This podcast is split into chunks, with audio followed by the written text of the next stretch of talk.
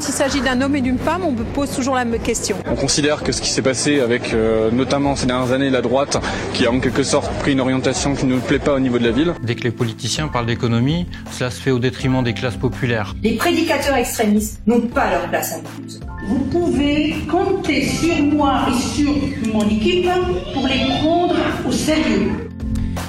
Bonjour, bienvenue dans Éduquer tu où nous sommes presque à la fin des municipales de cette campagne. Vous savez que Radio MNE euh, donc euh, couvre cette campagne du euh, jusqu'au 22 mars euh, avec du coup tous les candidats en tant qu'invités. Aujourd'hui, pour cet Éduquer tu exceptionnel à 11h, nous recevons en tant qu'invité Romain Spinelli pour J'aime Mulhouse. Bonjour Romain. Bonjour. Pardon. Oui, bonjour. Oui, bienvenue. Merci d'avoir accepté l'invitation de, de Radio MNE. Merci à vous. Euh, bonjour Jean-Louis Portagelag. Bonjour, bonjour. Et bonjour Corentin de Simone pour la deuxième partie. Et oui, bonjour, bien le bonjour à tous.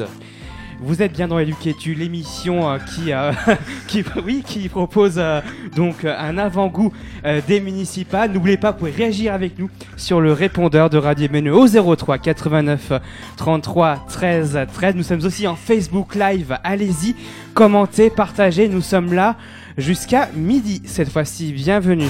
Radio MNE. On est euh, rassemblés euh, depuis maintenant quelques temps, on veut changer la donne à Mulhouse. Élu, qui es-tu? Je suis candidate officiellement pour être le maire des Mulhousiens et des Mulhousiennes. Les municipales à Mulhouse sur Radio MNE. Jean-Luc, on commence par, bien évidemment par le portrait. Un portrait, ou plutôt un autoportrait euh, de Romain Spinali, euh, donc le candidat surprise, euh, le septième candidat aux élections municipales de Mulhouse des 15 et 22 mars 2020. Il est arrivé, personne ne l'attendait, avec ses maillots de bain connectés, il a récupéré Unserland, la parité, pas forcément encore, hein, puisque c'est le, le, premier plateau 100% masculin, là aujourd'hui qu'on a sur Élu qui es-tu, mais... Oui, bah oui, malheureusement, il n'y a, a, aucune femme, mais peut-être euh, qu'elle vous attend à la maison, elle vous prépare à manger. Hein. Donc euh, voilà, on va peut-être euh, commencer par découvrir ce candidat qu'est Romain Spinali. Élu qui es-tu? Est-ce que vous pouvez nous raconter votre vie rapidement hein, Mais je crois que vous êtes spécialiste puisque on, on est en, en, en, direct et il y a clairement euh, une euh, une proposition euh, claire de euh. Enfin, je veux dire, est-ce que c'est juste un coup de pub Mais on en reparlera dans la deuxième partie où on abordera le programme. D'abord, Romain Spinali, euh, qui êtes-vous? Alors, merci pour votre invitation. Alors, euh, on est venu avec cette équipe-là, mais effectivement, la parité est en place très largement. La loi nous y oblige, mais de toute façon, nous avions euh, même beaucoup plus de candidates qui voulaient se présenter sur notre liste, qui est assez nouveau. Euh, parce que souvent, c'est la difficulté de trouver des femmes qui, qui ont envie de s'engager. Et euh, en fait, comme on essaye de proposer des choses qui vont dans le bon sens, et pas forcément pour nourrir des ambitions quelles qu'elles soient, mais pour apporter au débat, eh bien, on n'avait pas de difficulté sur la partie féminisation de notre démarche. Alors, qui suis-je? Oui. Alors, moi, je suis né à Mulhouse en 1977, au Diaconat, comme beaucoup de Mulhousiens. Ensuite, euh, j'habitais juste à côté d'ici, euh, à rue Jean-Martin, donc dans une rue qui est une rue plutôt populaire. Euh, mes parents, mon père était un fils euh, d'une famille sicilienne, ma mère était suisse-alsacienne, euh, Rudler, le prénom, le nom, pardon. Et, donc et, ensuite, et votre père est arrivé d'Italie, il est né là-bas? Alors non, mon père est né en France en 1953 de parents, tous deux siciliens, avec une anecdote extrêmement intéressante et qui va peut-être vous permettre de mieux comprendre ce lien avec l'identité. Ma grand-mère, qui est encore de ce monde, me dit, vous savez, tu sais, quand je suis arrivé en 1947 à Mulhouse, c'était difficile pour moi de parler français, mais ce n'était pas un problème car les Alsaciens ne parlaient pas français non plus. Et donc c'est assez intéressant ce lien euh, qu'on garde et ces petites phrases qui permettent de comprendre ce que c'est que la qualité d'accueil d'un territoire, d'un pays, d'une ville. Et euh, cette gentillesse qu'ont eu les Alsaciens systématiquement à accueillir, à accepter, sous réserve bien sûr de l'effort, du travail, enfin un certain nombre d'éléments et de valeurs fortes pour les Alsaciens, mais qui ont permis euh, à cette ville, cette ville de Mulhouse et à ce territoire d'Alsace d'être euh, euh, ce qu'il est aujourd'hui et d'une certaine manière d'avoir pu accueillir autant de nationalités et de cultures. Donc ensuite, après la rue Jean-Martin, je suis allé à, Pierrefontaine. J'étais à l'école La Fontaine. Puis ensuite, j'ai poursuivi. Mes parents sont allés un petit peu plus tard, quelques années plus tard, à Baldersheim. Et puis moi, j'ai continué ma scolarité au Saint-Exupéry. Puis après au Louis Hermant, quelques pas d'ici. Puis ensuite, à l'université de Haute-Alsace, je suis allé jusqu'en licence de chimie. J'ai rencontré ma femme à la bibliothèque de l'université. Euh, c'était il y a 22 ans, quasiment jour pour jour. Nous avons trois enfants aujourd'hui, trois filles. Ensuite, euh, j'ai créé mon entreprise avec mon épouse, ma première entreprise. Et euh, nous avons réalisé un certain nombre d'éléments qui nous ont permis, par la suite, quelques années plus tard, au bout de 15 ans, de, surtout pour ce qui me concerne moi, de prendre la tête du réseau euh, régional de l'informatique, Rénatique, et qui ça a représenté effectivement mes premiers engagements bénévoles pour développer le territoire, créer de l'emploi et faire quelque chose d'utile euh, et rendre euh, et rendre à, à, Mulhouse une partie de ce que une grosse une petite partie de ce que Mulhouse m'avait déjà apporté. C'était quoi cette première entreprise il y a une quinzaine d'années? C'était une entreprise qui développait des logiciels, qui développe encore des logiciels pour tout ce qui concerne la promotion immobilière. Ce sont des logiciels de gestion dans un monde, enfin il y a, il y a 22 ans maintenant, l'entreprise a été créée en 98, j'avais 20 ans. Euh, on était en phase effectivement de bureau, d'informatiser tout ce qui était bureautique d'une certaine manière. Donc ça permettait de faire des devis, des affaires, des factures. C'était suite à un stage que j'avais fait dans une entreprise qui à côté d'ici, filiale de d'Alca, rue Louis Braille, euh, une entreprise qui s'appelait Cristal. J'avais fait mon stage là-bas et puis j'avais découvert les besoins qui existaient dans ce euh, domaine d'activité-là. Et notre premier logo était une cigogne, ce qui était assez marrant. Enfin voilà, qui, était assez symbolique. Donc c'est-à-dire qu'en fait, c'est un petit peu comme la chanson de Sardou, qui lui parle du Sud en disant que par tous les chemins on y revient. Eh bien, euh, sur mon parcours, il y a toujours une grande fidélité à ce qui a permis de faire qui je suis aujourd'hui, et une très grande sincérité. Et c'est celle-ci qui a soutenu euh, cette idée de proposer quelque chose pour cette ville aujourd'hui. Et en, matière d'études, euh, vous êtes passé par euh, où à l'UH1 Alors j'ai fait un doc de sciences en première année, puis après un DUST, diplôme d'études universitaires sciences et techniques en thermique, donc dans tout ce qui concerne le génie climatique, puis après licence de chimie.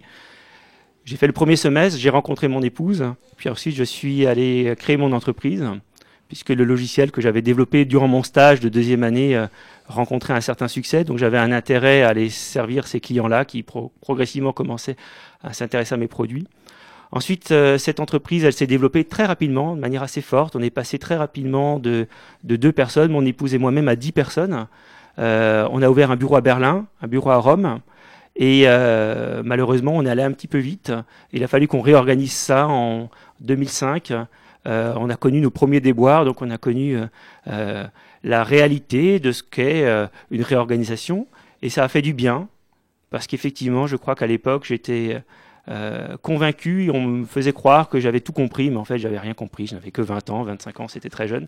Donc j'en ai profité pour aller faire un master, un DESS, ça s'appelait à l'époque, puis un DESS master de gestion de projet à l'université de Mulhouse, et puis là, ça a été un autre rapport aux choses où on apprend l'économie de la connaissance, l'économie des rencontres, le fait qu'il y a des échanges riches avec des personnes intéressantes. Et là, du coup, le territoire est très important parce que pour rencontrer des êtres humains, des gens intéressants, il faut les rencontrer euh, de manière physique, de préférence, et le caractère euh, euh, volontaire et intéressant des personnes prend un relief tout particulier. Et là, c'était en 2005-2007. Et euh, donc, euh, cette entreprise, euh, c'est la même qui est à l'origine de ces fameux maillots de bain connectés qui sont le, le, truc qu'on met en avant pour parler de Romain Spinelli alors, les logiciels sont distribués par l'entreprise qui fait les maillots de bain connectés, mais cette entreprise qui est dans le textile connecté, parce qu'elle ne fait pas que des maillots de bain connectés, c'est l'élément le plus visible. D'une part, c'est l'entreprise de mon épouse. C'est elle qui l'a créée, c'est elle qui a senti avant, avant moi euh, le lien qu'on pouvait faire à l'intersection des disciplines. Qu'est-ce qu'il est, est possible de faire avec de l'électronique, avec une évolution comportementale et avec du tissu et du design? Et donc elle a lancé l'idée des maillots de bain connectés en 2015 et on a eu un succès médiatique extraordinaire, enfin un raz-de-marée international. Mais nous ne faisons pas que ça. Nous faisons également, on a lancé en 2018 un pansement connecté qui détecte les infections, par exemple. Donc c'est ce qu'on appelle le data textile. La particularité de nos maillots de bain connectés et des vêtements connectés qu'on propose, euh, Mais si, si, on, pour bien comprendre, un maillot de bain connecté, en gros, c'est euh, qu'on cuit au soleil et quand on est assez cuit, il sonne et on se retourne, euh, c'est ça? Alors, Non, c'est mieux que ça. Euh, ça, c'est l'aspect, euh, on va dire, euh, fonctionnalité. Un maillot de bain connecté, c'est un tissu qui coûte quelque chose. Et donc, ça remet en cause tout le modèle économique. Aujourd'hui, quand vous allez acheter un maillot de bain, vous allez acheter quelque chose dont le prix de revient est de 4-5 euros en moyenne. C'est très très faible. Et donc, euh, on va vous rendre malheureux pour que vous en ayez besoin, surtout les femmes. Donc, on va mettre de la publicité dans la rue euh, pour qu'on leur dise si vous n'avez pas besoin, si vous n'avez pas ce maillot de bain, vous allez être malheureuse. Et donc, on va l'obliger à aller au centre-ville, on va ouvrir les portes des boutiques, on va lui faire acheter un produit dont elle n'a pas besoin et qu'au final, elle va très peu porter. C'est vrai pour le maillot de bain. C'est le principe même de la publicité, du commerce et du marketing. Euh, faire croire à quelqu'un qu'il a absolument besoin de dépenser de l'argent pour un truc totalement inutile. Exactement. Mais c'est bon de le rappeler c'est bon de rappeler que pour vendre des choses inutiles, il faut rendre les gens malheureux. Parce que ça fait 70 ans que c'est comme ça, depuis, euh, et encore plus après euh, ces dernières années, où les gens ont, vraiment croulent sous, sous, les produits. Vous savez, un, vêtement féminin est porté moins de deux fois. C'est-à-dire qu'il est acheté, produit dans des conditions de souffrance à l'autre bout de la planète, il pollue le monde, il arrive dans des boutiques, des gens le mettent en vente, des, des gens du marketing créent de la souffrance pour que des gens euh, émettent un besoin pour l'acheter, et puis finalement c'est pas porté. Donc ça, Mais vous auriez dû adhérer au Parti communiste euh, avec un discours pareil. Alors non, j'adhère à la modernité. Ce modèle-là est, évidemment à bout de souffle. Alors on peut, on peut essayer de le, le, propulser plus loin. Alors qu'il y a des nouveaux modèles qui arrivent. Hein. Vous allez sur Montréal, sur San Francisco, même à Shanghai vous voyez qu'on relocalise un certain nombre de choses et on ne travaille plus sur faire émerger un besoin. Parce que des gens veulent un maillot de bain ou veulent une robe, etc. Évidemment qu'à un moment donné, il faut changer. Mais qu'est-ce qu'on fait derrière? Donc ensuite, ce qui était bien avec ces maillots de bain connectés, ils sont tous fabriqués à Mulhouse, avec des couturiers couturières qui fabriquent votre produit à la demande. C'est à la demande, c'est-à-dire qu'on ne produit pas et on risque de vous faire des soldes derrière pour le jeter parce qu'on va vous le vendre, le brader, le brader, le brader. Mais ça coûte combien euh, pour euh, le client, la cliente? Alors ça coûte le prix de 10 heures de travail mulhousien, plus la TVA. Donc, si vous avez un plombier ça fait qui. 1000 euros euh, pour un maillot de bain? Non, c'est à peu près 300 à 400 euros. Et c'est vendu, on en, on en vend dans le monde entier. Très peu à Mulhouse, beaucoup en Suisse, beaucoup aux États-Unis, un petit peu en Chine. Ça fabrique à la demande, c'est encore très confidentiel. On y met beaucoup d'électronique, beaucoup de choses particulières, mais surtout, ce produit, le maillot de bain connecté, qui n'est pas l'élément que l'on vend le plus chez nous, est un élément nouveau qui traduit le monde qui vient un monde où on n'est pas obligé d'acheter pour jeter. Nous avons par exemple un programme d'éco-reprise. Si votre produit, vous ne le souhaitez plus, vous pouvez nous le revendre. On s'engage. C'est quelque chose qui devrait demander à la plupart des entreprises aujourd'hui de s'obliger à racheter leurs produits. Ce serait tellement plus évident parce que du coup, elles reverraient différemment leur manière de concevoir le produit parce qu'elles seraient dans l'obligation d'en refaire quelque chose après usage. Et donc il y a plein de choses à imaginer. Euh, on prépare d'autres innovations, mais là c'est sur le cadre professionnel. Par contre, c'est très intéressant de voir que on n'est pas obligé d'être prisonnier d'une manière de penser ni d'un logiciel. Et pour revenir à la campagne, c'est ce qu'on a senti nous, c'est-à-dire que cette campagne est enfermée dans une bulle qui est la même sur les 40 dernières années. C'est vieux, c'est ancien, euh, ça ne respire pas le futur. Et ça, c'est terrible. Et c'est pour ça que euh, vous êtes allé chercher Unzerland, euh, sans doute. Euh, donc, parce qu'on rappelle quand même dans le parcours de ces municipales qui arrivent les 15 et 22 mars 2020. Donc, Régis Bachung, ici présent, qui représente Unzerland à Mulhouse, je pense, bah, était à la recherche de colistiers. Et il a eu la chance que Romain Spinali, ici présent aussi, était à la recherche de colistiers. Et donc, euh, c'est euh, vous vous êtes rencontrés euh, autour d'une mécanique indispensable qui est de réunir 55 colistiers à Mulhouse pour pouvoir se présenter au municipal. C'est bien ça? Pas exactement pour ce qui nous concerne, et, pas non plus dans la manière d'amener l'histoire. nous avons décidé de nous lancer il y a 23 jours, la veille de la Saint-Valentin il y a 23 jours, la décision a été prise de dire on ne trouve pas euh, le ton que l'on voudrait trouver dans cette campagne, on ne doit pas être les seuls. L'abstention, c'est le premier parti mulhousien. 50% des gens ne votent pas. Donc on n'est pas les seuls à avoir du mal à trouver un choix qui puisse nous satisfaire. Et donc on a pris, euh, pour ce qui me concerne, euh, j'ai pris mon courage mains, parce que les coulisses sont très complexes, de faire une candidature.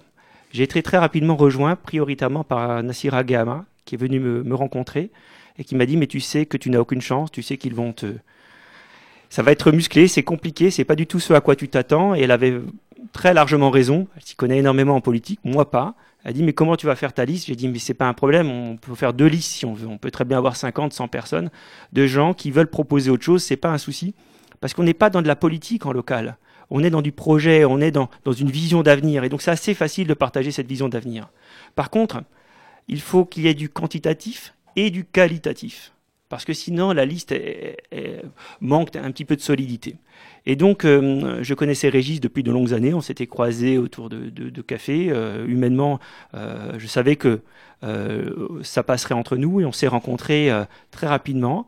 et on a échangé ensemble. On a dit effectivement cet aspect de, du respect des identités, quelles qu'elles soient, la berbère comme l'alsacienne, la sicilienne comme l'ukrainienne, eh bien, on l'avait en partage. Parce Irlande, c'est notre pays. Ça signifie pas à l'exclusion des autres, mais en tous les cas de dire euh, si nous, on ne se donne pas la peine de dire qu'on existe avec une singularité alsacienne, qui le fera? Pour quelle raison est-on condamné en tant qu'Alsacien à nier sa culture, à nier son identité et à vouloir accepter de disparaître sans même dire qu'on a existé?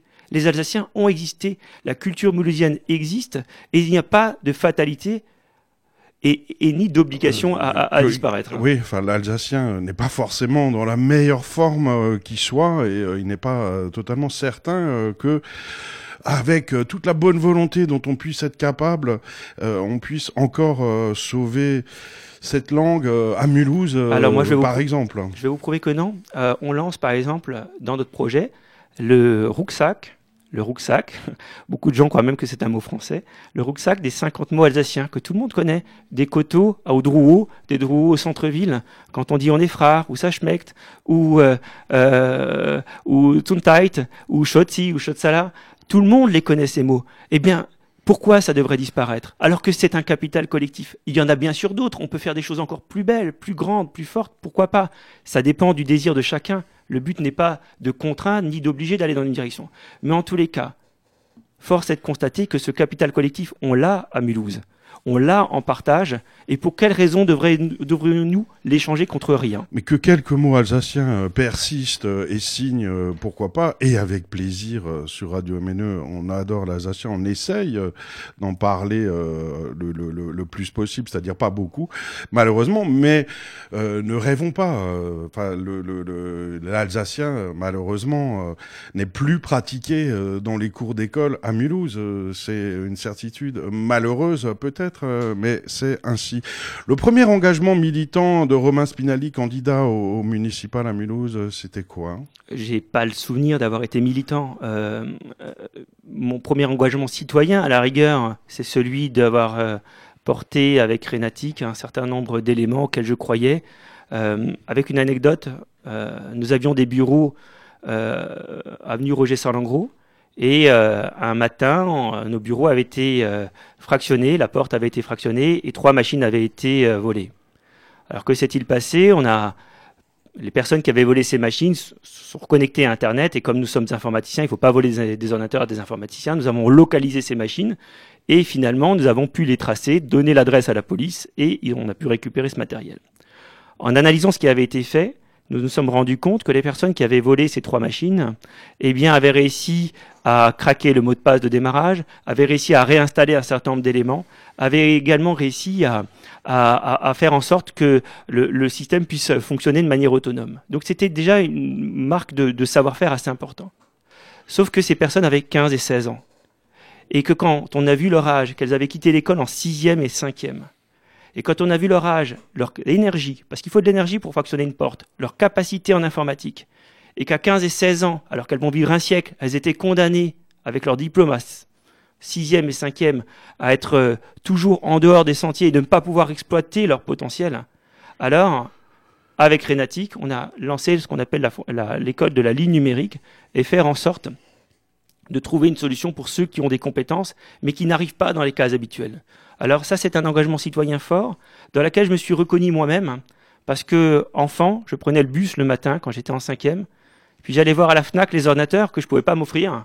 Je connaissais les ordinateurs encore mieux que le vendeur d'ordinateurs. Je sais pas si le vendeur écoute l'émission, mais il pourra se rappeler de moi. Et je regardais ces ordinateurs et je passais mon mercredi complet à regarder ces ordinateurs. Donc, on peut comprendre aussi que euh, il y a des choses à faire avec des gens qui ont du talent, du potentiel, mais peut-être qu'il faut changer la méthode pour pouvoir exploiter tout ça, parce que sinon c'est un gâchis énorme. Romain Spinelli aime euh, les ordinateurs. Est-ce qu'il aime plus les ordinateurs que l'Alsacien? Vous le saurez en écoutant euh, la suite d'élu Qui es-tu en direct en ce 9 mars 2020. Juste après une petite pause musicale, The One Armed Man, c'est du local, c'est de chez nous. Hein. Vous êtes bien sur Radio Menu. Élu Qui es-tu? C'est jusqu'à midi exceptionnellement avec Romain Spinelli.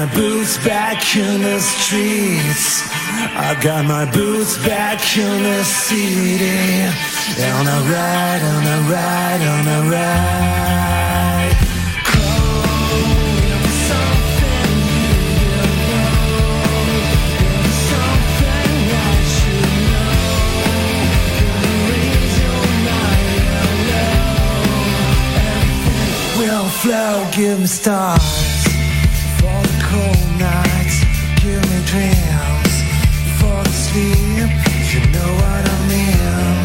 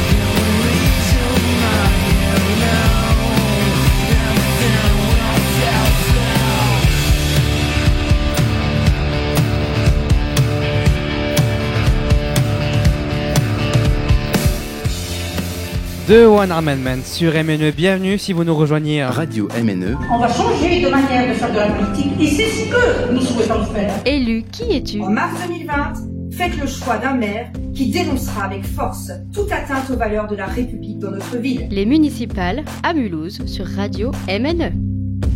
Vous êtes toujours dans Éduquer-tu, l'émission de, des municipales à Mulhouse, avec notre invité Romain Spinali pour sa liste J'aime Mulhouse, Jean-Luc. Oui, alors euh, bah, j'aime Mulhouse, euh, c'est pas osé euh, Mulhouse, c'est pas Mulhouse en vrai ni en grand, euh, c'est euh, Mulhouse euh, euh, que j'aime, c'est c'est quoi Mulhouse, euh, Romain Spinali? Alors déjà, il faut revenir à la, la genèse de ma candidature. En janvier, j'ai écrit un petit poème hein, je vous propose de vous lire, hein, parce qu'effectivement, c'est suite à l'écriture de ce poème que je me suis senti assez mal à l'aise avec les thèmes qui étaient, euh, qui étaient amenés. MNE est une radio euh, qui laisse un petit peu de temps pour s'exprimer. Alors voilà, donc c'est un poème, poème qui s'appelle Être mulhousien. Ça se dit comme ça J'aime Mulhouse comme un des siens, qui de Dornac au Drouot, de la gare au nouveau bassin, du centre-ville au coteau s'y sent bien. J'aime Mulhouse car elle ne devient que dans le regard de celui qui veut. J'aime Mulhouse. J'aime être de cette ville. En apprécier les charmes et les parfums de ses beautés, parfois subtiles. J'aime Mulhouse pour sa différence, son aspect populaire et ses diversités. J'aime Mulhouse et ses villages associés, de Lille au Quatelbar, où j'ai tant péché. J'aime Mulhouse comme l'enfant que j'étais, qui du Syntex à l'université, de l'école La Fontaine ou dans la cité, des passages souterrains, n'a jamais oublié. J'aime Mulhouse pour la fragilité de cette ville si souvent décriée. J'aime Mulhouse pour sa singularité, son avenir, son présent et aussi son passé, son côté suisse-allemand, son caractère frontalier. J'aime Mulhouse, je m'y sens attaché, j'aime Mulhouse de manière déraisonnée, comme cette ville a plus à recevoir qu'à donner, être mulhousien, et je pense comme vous, est pour moi une fierté. J'aime Mulhouse au style si particulier, qui restera à jamais l'endroit où je suis né. Et en écrivant ça, je voudrais juste ajouter, en écrivant ça, et en entendant parler du nombre de caméras, de savoir si on allait mettre des policiers municipaux la nuit, armés, et pourquoi pas des tanks dans les rues, dans cette ville que j'aime, je me suis dit, il y a un problème. Il y a, il y a un problème de... Ils ne voient pas la même ville, ils n'ont pas le même vécu, il y a quelque chose qui ne fonctionne pas. Et à un moment donné, on n'est pas d'accord. Et quand on n'est pas d'accord, on le dit, on ne peut pas se résigner. Alors il y avait quoi comme solution une fois qu'on n'est pas d'accord? De laisser le choix des gens qui font la surenchère aux caméras ou de dire je laisse une opportunité aux gens qui pensent comme moi, qui ne vont plus voter, les 50% de Mulhousiens qui ne votent plus, et leur dire si vous pensez que la solution c'est pas de rajouter 50 caméras, mais c'est de convertir l'énergie de la violence en création de valeur, en création de richesse, en créant un projet pour tous les Mulhousiens, alors il faut vous laisser une opportunité de le dire et voilà pourquoi j'ai marqué J'aime Mulhouse. Mais franchement, il y, a, y, a, six autres listes en présence. Hein. Ça va euh, de lutte ouvrière euh, au Rassemblement national, la gauche, le centre, la droite. Euh, enfin bref, il y a tout le monde est là ou presque. Est-ce qu'on a encore besoin d'une septième liste? Qui aime Mulhouse, certes, mais qui ne l'aime pas quand il se présente au municipal? Alors, la question, n'est pas de savoir combien de listes se trouvent en, en présence. Peut-être qu'il en faudrait 15, à condition qu'il y ait 100% de votants, 90% de votants. Il y a un problème hein, si les gens ne se déplacent pas. Il n'y a que moi qui le vois, 35% des Mulhousiens sous le seuil de pauvreté. Nous sommes 110 000 Mulhousiens. Quel est le projet? Quelle est l'approche? Alors, j'ai porté un raisonnement qui m'a amené à, à me dire il faut trouver le moyen de nous en sortir par nous-mêmes. Et qu'est-ce que j'entends parler sur certaines listes? L'attractivité, comme si on espérait qu'une navette spatiale américaine allait venir créer 110 000 emplois dans la ville. J'ai jamais entendu parler de gens qui disent et si on trouvait des projets pour tous les Mulhousiens pour qu'ils puissent fonctionner ensemble? Vous êtes euh, ici chez Motoko. J'ai observé moi le nombre de fois où on a euh, privatisé un certain nombre de biens publics au profit de quelques-uns et jamais et toujours collectiviser euh, la, pauvreté, 35% de gens qui sont sous le seuil de pauvreté. Quand Macron est venu à Bordeaux-Felaire, on a demandé quoi? De l'emploi, de l'emploi, de l'emploi et du logement. Et on parle de quoi? Des vélos et des caméras. C'est une blague. C'est une blague. Et donc une fois qu'on est dans une blague, si les six autres candidats parlent de vélos et euh, simplement euh, de, de, euh, de leur caméra, alors il y a un problème. Alors, alors oui, ma candidature est nécessaire, et si elle oblige à apporter des thèmes, profitons-en. Enfin, quelqu'un qui est contre le vélo municipal. Corentin Corentin. Non, bon. je ne suis pas contre le vélo. Je suis, je suis contre 90% du sujet de discussion sur le vélo municipal. Hein. Ça, je trouve que c'est se moquer des gens. C'est vraiment confisquer le débat et ceux qui rajoutent encore une discussion, une énième discussion sur la couleur du vélo, la taille des rayons ou la marque du vélo, ça suffit. 35% des gens, quand vous discutez avec un club de sport, ils vous disent que les gens viennent prendre la douche parce qu'ils n'ont pas l'eau à la maison. Ça, ce sont les vrais sujets. Le reste, c'est se moquer des gens. Ah, voilà, vous n'êtes pas venu en vélo. Corentin? Et justement, euh, bonjour euh, Monsieur Spinelli, Euh, je suis très content avec Jean-Luc de vous accueillir sur ce plateau. Justement, le fait que vous parliez de sécurité et de tank avant, justement, quelle solution en matière de sécurité à Mulhouse avez-vous dans vos idées? En effet, il y a eu de récentes bagarres comme au Wolf Wagner avec ces jeunes qui se sont bagarrés à 60 pour une histoire avec la police qui est intervenue avec les gaz lacrymogènes. On a eu aussi un genre de fusillade devant la permanence de Michel Lutz au boulevard Kennedy. On voit justement des choses que vous avez dû voir sur les trottoirs en venant ici. Ces petites bonbonnes en aluminium que les jeunes sniffent, euh, des petites recharges qu'ils n'arrêtent pas de se sniffer parce que c'est du gaz hilarant, ce qui fait le buzz sur les réseaux sociaux euh, et contre lesquels des communes euh, dont Castelnau-le-Lez dans le sud de la France ont pris des mesures pour et des arrêtés pour réduire la vente. Justement, que pensez-vous de en matière de sécurité et aussi contre les incivilités parce qu'on le dit parfois, Mulhouse est une ville sale. Je suis ces jeunes. Voilà ce que je dis. Je ne vais pas faire quelque chose pour eux, je vais faire quelque chose pour moi. Je suis ces jeunes. Ces jeunes, c'est notre avenir. Nous avons la chance d'avoir de l'énergie dans la ville. Convertissons-la. Il n'y a pas de fatalité à ce que les jeunes dépensent leur énergie en basket ou à, à faire des conneries. Faisons en sorte de convertir cette énergie. Mais alors, il faut se donner les moyens et une méthode. Il y a des endroits où c'est plus difficile. Il y a des jeunes qui ne pourront pas échouer. Quoi qu'ils fassent, ils seront récupérés par le système. Le challenge pour eux serait d'arriver à un échec. Ils n'y arriveront pas parce que tout est fait pour qu'il il, n'ait pas d'alternative à la réussite. Mais pour d'autres, c'est plus compliqué, c'est plus fragile. On, on- nous évoque fréquemment de dire, vous n'avez pas de programme, on a une méthode. Notre méthode, c'est cette fameuse métaphore avec le jardinier. Quand vous plantez des choses qui ont besoin d'attention particulière, eh bien, vous mettez de l'énergie. Ces jeunes vont vivre un siècle. Ils sont les Mulhousiens. Ils sont cette ville. Et on ne fait pas quelque chose pour eux. On fait quelque chose pour nous, car je suis, nous sommes ces jeunes. Et justement, quels moyens, comment aider ces jeunes? Par quelles mesures concrètes? Par quels moyens? Est-ce que vous avez déjà des idées? On n'aide pas ces jeunes, on s'aide nous-mêmes. Ces jeunes, c'est nous. Nous sommes ces jeunes. Donc qu'est-ce qu'on fait? Il faut des projets, il, y a, il faut des, ambitions, il faut quelque chose pour que cette énergie puisse être utilisée à bon escient pour la ville. J'ai créé une entreprise à Bâle. Quand nous arrivons à Bâle, les Bâlois viennent nous voir, l'administration sort de ses bureaux, chose inimaginable à Mulhouse, vient voir le créateur d'entreprise et dit Qu'est-ce qu'on peut faire pour vous? Parce que vous devez réussir à Bâle. Parce que Bâle est une ville dans laquelle on réussit. On va vous laisser une chance, deux chances, trois chances. Si vi- visiblement vous n'y arrivez pas, tant pis. Mais on laisse sa chance. Ils sont où? Elles sont où les chances? Quand on voit les autres programmes, et le but c'est quoi? C'est d'éloigner les jeunes de la ville, ou alors de, rajouter des caméras, ou alors de, euh, de leur mettre un terrain de sport pour les occuper le temps que quoi? Que jeunesse passe ou que l'énergie passe à autre chose. Faisons quelque chose. Trouvons des projets et Oui, alors, voilà ad- le véritable objectif. Admettons euh, que euh, la réussite euh, passe euh, par l'économie euh, et la création euh, d'entreprises, mais euh, comment est-ce qu'on fait euh, qui- qui- concrètement euh, si demain euh, Romain Spinelli et Unzerland deviennent euh, maires de Mulhouse, il se passe quoi Alors, il se passe déjà de l'innovation. On va modifier. Alors déjà, il nous faut un premier, arbre, un premier outil, un outil financier. Donc, on va créer une coopérative financière. Il faut, nous sommes 110 000 Mulhousiens. Chaque Mulhousien pourrait mettre entre 10 et 100 euros, ou avec un levier bancaire, pourquoi pas, de manière à profiter d'une capacité financière de 1 à 10 à 15 millions d'euros pour pouvoir financer les projets des Mulhousiens. C'est très simple, c'est mathématique, hein, 100 fois 100, 110 000, nous sommes à 10 millions. hein. Euh, donc, il faut se donner les moyens de gérer une politique financière de la ville et de financer des projets auxquels on croit et de laisser les Mulhousiens prendre des participations collectivement. Les projets de Romain Spinelli, par exemple Bah, Non, non, pas- Quel pas les type miens. de projet? Parce que Mais la rénovation urbaine, projets, ça veut dire quoi? Alors il y a de l'énergie dans la ville. On l'a évoqué, puisque pour se battre, il faut quand même un minimum d'énergie. Il y a des besoins dans la ville. Enfin, il n'y a pas que, pas que moi qui vois qu'il faut rénover tous les bâtiments.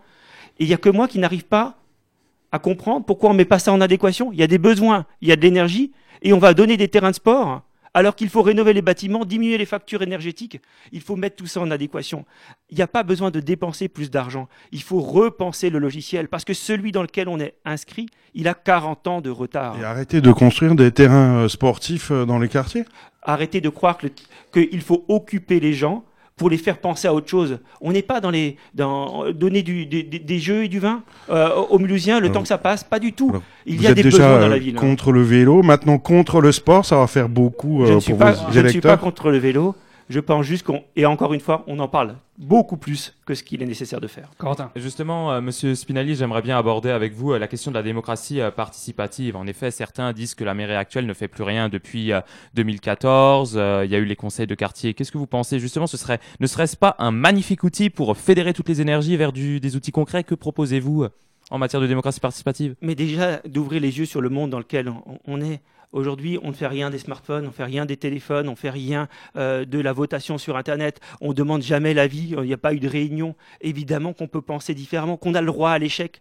La méthode d'expérimentation qui fait ses, preuves partout, on ne l'exploite pas, on ne l'utilise pas, comme si la, la- la solution immédiate allait jaillir du premier coup et s'appliquer telle qu'elle sans qu'il soit besoin de la revoir. Évidemment que c'est faux. On apprend en marchant, on apprend en tombant. Il faut tenter des choses. Alors par exemple, vous dites que je n'aime pas le vélo. J'ai pas de problème avec le vélo. J'aime pas l'idée qu'une solution unique va s'appliquer à tous. Alors moi, je propose des choses très simples pour pouvoir donner des images. On dit il faut faire des pistes cyclables, mais tentons-les déjà au printemps et en été. Faisons des choses, il y a bien les horaires d'hiver, les horaires d'été, faisons des choses qui s'adaptent. Essayons de voir un peu plus large que les limites que l'on se fixe nous-mêmes. Parce que de toute façon, le monde va changer considérablement. Les auditeurs sont très bien conscients qu'il y a dix ans, le smartphone n'existait pas il y a dix ans. La question est de savoir qu'est-ce qu'on veut laisser comme ville dans six ans. Oui, mais le vélo, il existait déjà, hein, lui, et il était euh, toujours euh, sous-utilisé à Mulhouse. On Mais- est à peine à mais Jean-Luc- 3% d'usage dans les mobilités euh, pour le vélo à Mulhouse, contre 15% à Strasbourg, par exemple. Donc, euh, Catherine Trottmann, euh, lorsqu'elle était maire de Strasbourg, a choisi la carte du vélo. Et ça a changé la ville. Est-ce qu'à Mulhouse, on n'a pas besoin de ça? On laisse les voitures reines euh, comme depuis les années 60 Alors Strasbourg n'est pas Mulhouse, vous l'avez bien vu. Euh, la ville n'est pas pareille. Euh, il y a des quartiers qui sont constitués différemment et les besoins ne sont pas les mêmes par rapport à la spécificité de cette ville. Déjà, euh, moi, je ne comprends pas les programmes tels qu'ils sont amenés. On n'a pas les mêmes besoins. D'une part, si on est un homme ou une femme, qu'on a trois enfants en bas âge, un pack d'eau, un maxi-cosy, une poussette dans la voiture et qui pleut en plein hiver, d'un autre euh, jeune qui sort à 20 ans de sa salle de sport, qui peut monter sur sa trottinette. Et ce ne sont pas les mêmes besoins quand on a 75 ans, 55 ans, etc. Pourquoi vouloir la même solution pour tous en disant tout le monde doit prendre le vélo? C'est pas vrai. Dans une vie, nous avons des moments différents. Et là, c'est véritablement faire du copier-coller de solutions qu'on n'a pas compris. On n'est pas obligé de recopier ailleurs. On peut choisir pour Mulhouse. Et ensuite, Personne ne vous a obligé à utiliser le smartphone. On vous a donné envie. Eh bien, moi, je ne suis pas pour quelque chose qui, qui, qui oblige les gens à faire. Je suis quelque chose de séduisant. Il faut que la démarche de responsabilité soit portée sur ceux qui inventent, qui innovent et qui doivent proposer pour faire mieux. Corentin. Justement, Monsieur Spinelli, c'est vrai que l'écologie, ce n'est pas que parler de la couleur du euh, vélo de je sais pas trop qui. C'est vrai qu'on en parle énormément. Il y a d'autres enjeux, notamment en matière d'écologie. Notamment, vous en parliez avant de la publicité qui nous rend malheureux, qui nous pollue. On a eu l'installation de la part de Michel Lutz qui vante la démocratie participative, d'écrans à panneaux publicitaires numériques qui, provo- qui provoquent de la pollution euh, lumineuse, qui euh, conditionnent un peu les mœurs. et alors qu'on nous vante la démocratie participative de l'autre côté. Que pensez-vous de ça? Il y a eu des actions menées par la résistance à l'agression publicitaire de Mulhouse. Et en vélo, on a aussi eu parfois quand même des actions du cadre parce que les pistes cyclables n'étaient pas respectées, parce qu'il y en a qui garaient leur voiture près du palais des sports. Donc, il y a eu pas mal de marches pour le climat à Mulhouse. C'est vrai, l'écologie, c'est pas que le vélo, c'est très large. Et qu'en pensez-vous? Avez-vous quelques mesures concrètes sur ce dossier, Monsieur Spinelli Alors, pour, ce qui concerne la publicité, la vraie difficulté, on ne peut pas faire la transition du développement durable en claquant des doigts. Ça ne peut pas être juste une décision. C'est un accompagnement. On parle, alors, scientifiquement, ça s'appelle l'évolution des comportements. Nous avons six ans pour faire évoluer les comportements. Mais ça s'amène de manière intelligente. On ne peut pas arrêter l'ancien monde économique qui est basé sur, sur une idée de la production, du marketing et de la consommation de masse avec des marges euh, qui se font parce que le produit doit être vendu au plus haut prix alors que même sa qualité est médiocre, et quelque chose de durable où on va travailler sur une autre relation avec le, le consommateur qui devient un utilisateur, une relation de confiance longue. Les produits seront plus chers, mais par contre dureront plus longtemps. Ça se fait pas, ça peut pas se décréter. Ça apparaît dans certaines villes. Vous l'avez à San Francisco, vous achetez un jeans Levi's à San Francisco, il va pas vous coûter plus de 80 dollars, comme ici. Mais par contre, si vous voulez un produit sur mesure, ça va vous coûter 400 dollars, comme ici. Parce qu'on considère que quelque chose qui est fabriqué localement supporte les prix locaux. Par contre, on met d'autres choses à l'intérieur. Le produit, ensuite, derrière, il peut avoir une garantie plus longue, il peut être euh, rénové, etc. Donc, la publicité en elle-même n'est que le dernier élément d'une logique de fonctionnement qui a 50 ans. C'est ce qu'on ce amène. C'est-à-dire que La le monde publicité, actuel. oui, certes, euh, pourquoi pas. Euh, mais est-ce que la priorité des priorités, comme beaucoup euh, de jeunes et de moins jeunes le pensent euh, aujourd'hui, est-ce que c'est pas l'écologie? Est-ce que c'est pas le changement climatique? Est-ce que c'est pas des mesures radicales à prendre tout de suite pour sauver euh, notre planète? Ou est-ce qu'on attend encore euh, un peu euh, avec euh, vos ados qui vont vivre euh, 100 ans euh, aussi, et c'est hein. eux qui vont euh, se débrouiller avec tout ça? Euh, parce que nous euh, on aura euh, en attendant euh, co- continuer à construire des voitures, des écrans publicitaires et du marketing à l'ancienne. Alors un peu, de, euh, un peu de chance quand même. La production de gaz à effet de serre de la France entière, le pays global, si elle s'arrêtait net immédiatement maintenant, ferait baisser de 1% la production nouvelle de gaz carbonique dans le monde. 1% la France entière. Donc, juste, il faut ramener les échelles. Ce que peut faire Mulhouse de mieux pour le climat, c'est d'être un exemple. C'est la meilleure chose qu'on peut faire, c'est créer la dynamique, montrer que ce qu'on est capable de faire à Mulhouse. Vous voulez changer le monde, il faut faire évoluer les comportements à Mulhouse et montrer que ça fonctionne. Alors, nous aurons gagné. alors?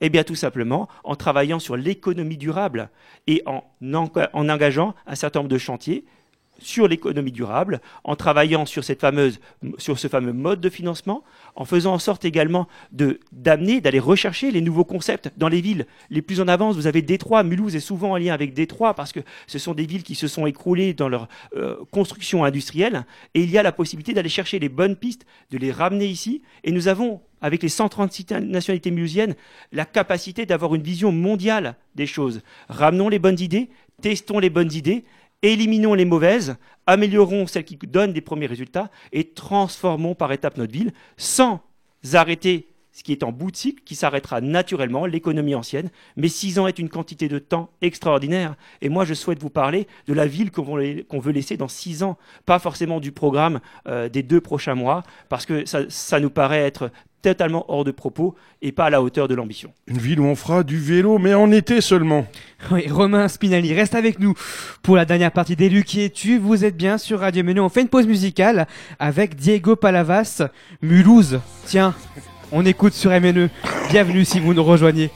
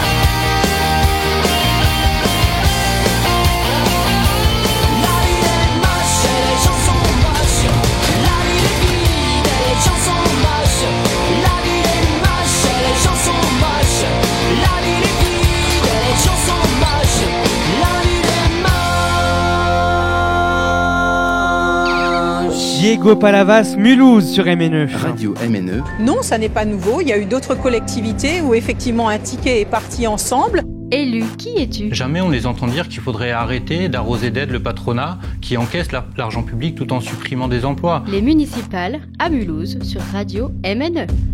Vous êtes toujours sur Radio MNE 107.5 FM en DAB+, et sur radio MNE.com pour Élu qui es-tu avec Romain Spinelli pour sa liste J'aime Mulhouse en tant qu'invité Jean-Luc. Voilà, élu qui es-tu en ce 9 mars 2020 alors euh, bon, on va pas non plus se voiler euh, le cache-sexe. Euh, Romain Spinelli, euh, malgré euh, le soutien d'Unzerland, a peu de chance de gagner euh, la- la- les, les élections euh, Je municipales. suis pas hein. d'accord, hein, pas du tout. Bah, c'est votre droit euh, le, le- le plus strict. Par contre, euh, il y a peut-être quelques idées intéressantes à, à reprendre. euh, donc, qu'est-ce que euh, qu'est-ce qu'il y a comme innovation euh, moderniste, puisque c'est euh, les termes euh, que vous employez dans le programme euh, de J'aime Mulhouse avec euh, Romain Spinelli. Qu'est-ce qu'il y a qui sort de l'ordinaire qu'on pourrait appliquer demain à Mulhouse, euh, quoi qu'il arrive? Alors déjà, moi, je me suis présenté pour gagner. Ça, c'est très important. Je pense réellement que nous avons nos chances. hein. Je pense qu'il n'y a aucune fatalité à voter pour des personnes qui faisaient partie il y a quelques années de la même liste. C'est-à-dire qu'aujourd'hui, il y a un non-choix, il n'y a pas d'alternative. Donc nous présentons une alternative et nous devrions gagner. Voilà. Maintenant, on va regarder les résultats du premier tour. On va regarder les résultats du second tour. Et une élection, il faut croire en la démocratie. Parce que si c'est l'Alsace, les DNA, Radio MNE laisse la place à tout le monde, mais deux, trois journaux qui sont de moins en moins lus, qui sont encore en mesure de faire la donne politique localement, eh bien, c'est à se poser des questions euh, sur l'équilibre démocratique local. Et là, ce serait dangereux parce que ça voudrait dire que finalement, ne votons même plus. Euh, a réfléchi, il a dit il va voter Lutz, et donc on va voter Lutz parce que Bockel a réfléchi. C'est très bien qu'il réfléchisse. Nous aussi, on réfléchit. Chacun son tour, chacun son moment, et à chacun son droit de vote. N'oubliez pas, Jean-Luc, la démocratie, c'est le moment des faibles. C'est le moment où les faibles ont le droit, à un moment donné, de dire qu'ils sont. Aujourd'hui, ils n'y croient plus. 50% des gens n'y croient plus. Il faut arriver à leur faire croire qu'il est possible de changer Mulhouse. Et c'est mon souhait. Et si eux votent pour nous, on serait élus dès le premier tour. Donc la question se pose même pas. Mais la démocratie ne se résume pas aux élections. hein. Les Gilets jaunes, euh, par exemple, euh, c'est euh, une parole démocratique dans nos ronds-points, dans Exactement. nos cités, euh, dans les manifestations, peu importe les élections. Ça s'exprime en dehors des élections aussi euh, le, le- le peuple euh, de France. Donc euh, aujourd'hui, qu'est-ce qui peut être intéressant Qu'est- qu'est- Qu'est-ce qu'il y a comme initiative concrète qu'on pourrait piocher dans le programme de J'aime Mulhouse et se dire, ben allons-y, on le fait. Quel que soit le résultat des élections municipales demain, j'aime Mulhouse et, et pourquoi faire, pour quel projet particulier, concret, on pourrait euh, imaginer euh, autour de cette euh, candidature? Alors, j'aime Mulhouse, c'est d'abord créer de la richesse dans la ville pour créer de l'emploi. De l'emploi. De l'emploi. Par exemple, on fait comment? Alors, pour créer de l'emploi, il faut faire en sorte que les gens qui sont diplômés à Mulhouse restent à Mulhouse, pour commencer. Donc, donner envie de continuer à rester dans la ville. Donc tous les étudiants euh, africains, euh, sud-américains et d'Europe de l'Est euh, qui sont diplômés à l'UHA, au moment où ils veulent rentrer chez eux pour créer une entreprise, on leur dit ah non, toi tu restes là parce que tu peux nous apporter beaucoup. Alors, vous savez que l'Université de Haute-Alsace a eu 3000 étudiants nouveaux, c'est-à-dire qu'elle est en plein développement et qu'il y a vraiment la possibilité, ces étudiants qui sont formés, qui ont coûté beaucoup d'argent à la collectivité, qui sont la capacité de créer de la valeur, il faut qu'ils restent sur Mulhouse, qu'ils restent sur leur territoire, qu'ils choisissent Mulhouse comme étant un endroit euh, un territoire sur lequel ils vont réussir. Donc déjà, évitons le gâchis. Deuxième chose, faisons en sorte que ceux qui sont formés dans nos écoles, de la maternelle à l'université, puissent rester dans la ville, que les parcours soient possibles. Parce qu'on peut toujours parler de dire on voudrait que les choses s'améliorent, mais concrètement, chiffrons les choses. Combien d'étudiants, combien d'élèves de maternelle vont finir à l'université et rester dans la ville? Il faut regarder ces chiffres-là. Et l'économie, c'est pas, c'est pas 100%, c'est des 2, 3, 4, 5% qu'il faut aller chercher un par un, 110 000 personnes, c'est pas 10 millions de personnes comme à Shanghai. On peut le faire. On peut aller regarder personne par personne. Il n'y a pas, et vous le savez très bien, de recettes et de baguettes magiques. Il y a surtout, par contre, le principe qui consiste à dire on a une manière, une sensibilité pour penser et faire en sorte que cette sensibilité permette aux personnes de croire en elles-mêmes. Il faut que Mulhouse soit la terre des réalisables. Et ça, c'est pas simplement une recette, ça nécessite une multitude de points sous-jacents, mais surtout une volonté humaine d'arriver à ce résultat. Et justement, justement, quels sont ces points, euh, monsieur euh, Spinali, notamment en matière de culture? Une culture mulhousienne très métissée, une ville aux 136 nationalités. Est-ce que cela pourrait-il être un atout pour que ces étudiants aient envie de rester à Mulhouse? Comment sublimer la culture mulhousienne selon vous Euh, Faire des fêtes Euh, co- Comment s'en sortir? Alors, d'une part, la culture, c'est c'est un mot un petit peu, un petit peu fourre-tout. Donc, on va mettre deux choses qui nous paraissent assez évidentes et assez, assez intéressantes la musique et la danse. Mais la- les musiques et les danses du monde. La musique en alsacien, la musique en allemand, mais également la musique en berbère et les danses. Moi, j'aime bien les danses du sud de l'Italie, des Pouilles. Vous avez la tarentelle, mais qu'on vienne faire venir une troupe du sud de l'Italie danser la tarentelle à Mulhouse. Mulhouse peut être un carrefour, peut être un endroit dans le monde qui peut s'illustrer avec des cultures qui sont, euh, qui résistent tant bien que mal à la mondialisation, mais qui sont en mesure d'apporter un, un regard différent sur les choses. La musique, la musique, c'est quelque chose qui nous parle depuis notre petite enfance, surtout quand on est dans une ville métissée comme Mulhouse, entre les chansons en alsacien, les chants de Noël, ou alors euh, les, les- chants en italien que moi j'ai entendus et que d'autres ont entendus en arabe, en berbère ou autre. Eh bien là, il y a la possibilité de travailler sur la musique. Jean-Luc. Mm, Et justement, Pardon, euh, monsieur euh, Spinali, euh, mais quels moyens J'ai notamment entendu parler d'un rucksack afin de faire face à cette occidentalisation du monde riche, euh, face à laquelle nous faisons face, avec notamment, euh, et vous en, vous vous en étiez ému lors de vos réunions publiques, le fait que le Climbing Center est un nom américain, alors qu'à part Gary Allen, président du FC Mulhouse, il n'y a pas tant d'Américains que ça à Mulhouse. Que pensez-vous de tout ça et qu'est-ce que ce fameux rucksack? Le, le- le rucksack, hein, d'une part, c'est assez marrant, c'est une anecdote. J'ai un ami qui allait à Paris, qui allait dans un magasin de sport et qui voulait acheter un rucksack. Le vendeur n'a pas compris et mon ami a eu du mal à comprendre que ce mot n'était pas un mot euh, qui avait une existence en dehors des frontières de l'Alsace. hein. Et donc, évidemment qu'on a déjà en partage. J'enfonce des portes ouvertes, mais ces 50 mots, les manala, les maitala, toutes ces choses-là sont déjà des évidences pour nous. Eh bien, simplement les mettre en évidence parce que il faut créer du lien dans la ville, il faut faire baisser les tensions, il faut dire qu'on partage un idéal commun. Et quand tout le monde va comprendre que ces mots sont en partage, alors c'est une ouverture culturelle. Mais après, il y a aussi miskin, et puis après, il y a aussi des mots euh, de, de toute nationalité. Ça fait partie de la richesse de la ville. Quand on parle de Mulhouse, on ne parle plus d'une ville protestante qui était austère il y a 250 ans. Évidemment que chaque apport mulhousien, les catholiques, les Suisses, les, les Vosgiens, les Francs-Comtois et accessoirement d'autres, Mulhouse est de toute façon une ville singulière à travers le monde. Consacrons cette singularité. Faisons-en un, on peut en faire un exemple, un cas d'école. La culture, pas au sens noble du mot culture, parce que moi, en tant qu'élève boursier, j'ai toujours eu du mal avec ce mot culture. Par contre, je sais ce qu'on met à l'intérieur de la culture. Si vous me parlez musique, si vous me parlez artiste, si vous me parlez dessin, euh, on parle à Motoko, donc des artistes, il y en a un certain nombre. Ils vont pas vous dire qu'ils font de la culture. Ils vont vous dire ce qu'ils font au quotidien. Mais c'est l'ensemble de ces éléments-là qui créent la culture et la singularité mulhousienne.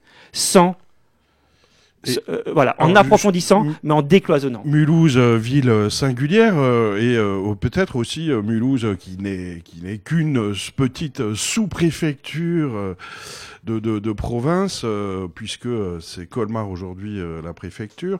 Alors on avance vers euh, au 1er janvier euh, 2021 vers euh, la collectivité européenne d'Alsace, qui en gros est une fusion des départements, enfin des assemblées départementales du Haut-Rhin et, et- du Bas-Rhin, pour recréer symboliquement l'Alsace. Est-ce que est-ce que c'est Mulhouse euh, qui devrait être euh, la capitale euh, de l'Alsace à partir du 1er janvier 2021 pour éviter toute prise de tête entre Strasbourg et Colmar?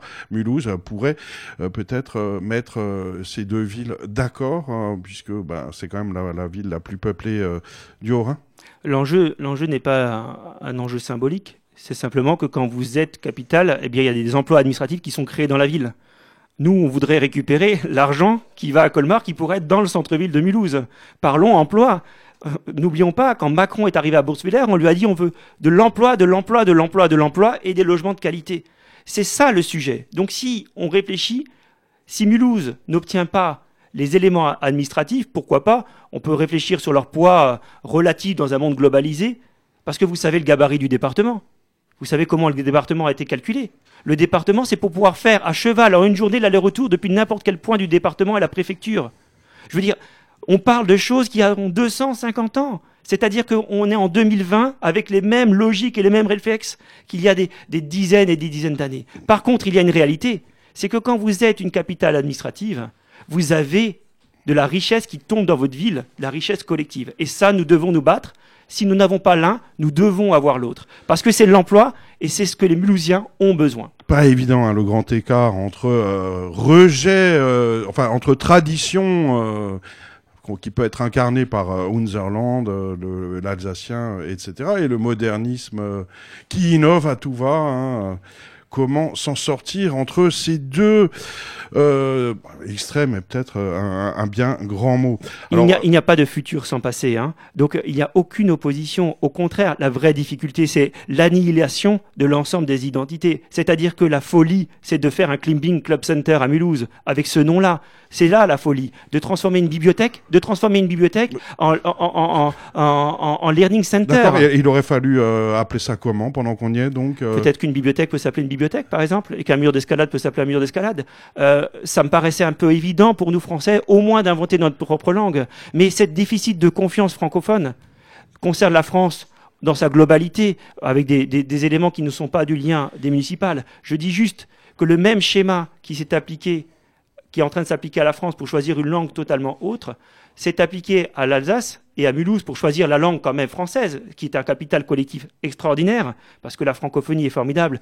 Mais si on veut faire les choses en cassant les histoires, à ce moment-là, on crée des fractures et ces fractures créent de la violence. On doit réconcilier les gens. Vivons ensemble, soyons riches de nos cultures, soyons fiers de qui nous sommes, décloisonnons par contre tout ça et allons vers l'avant parce que c'est notre capital collectif et c'est véritablement un trésor. Alors Romain Spinelli, euh, candidat aux élections municipales de Mulhouse les 15 et 22 mars euh, 2020. Alors on rappelle euh, peut-être les règles euh, électorales, hein, c'est-à-dire que il faut avoir euh, 5% des euh, votants euh, pour euh, avoir le droit de fusionner avec euh, d'autres listes et même euh, de se faire rembourser euh, avec l'argent public euh, des frais de campagne et 10% des votants pour euh, se maintenir. Euh, si euh, vous obtenez euh, 5%, vous êtes prêt à fusionner avec n'importe qui euh, pour être euh, élu au deuxième tour? Alors moi personnellement non. Euh, je me présente ou pour gagner ou pour euh, ne pas participer. Euh, on verra avec les autres personnes de la liste, mais ma proposition est une proposition pleine et entière que je fais avec beaucoup de sincérité à l'ensemble des Mulhousiens. J'espère qu'ils seront au rendez-vous.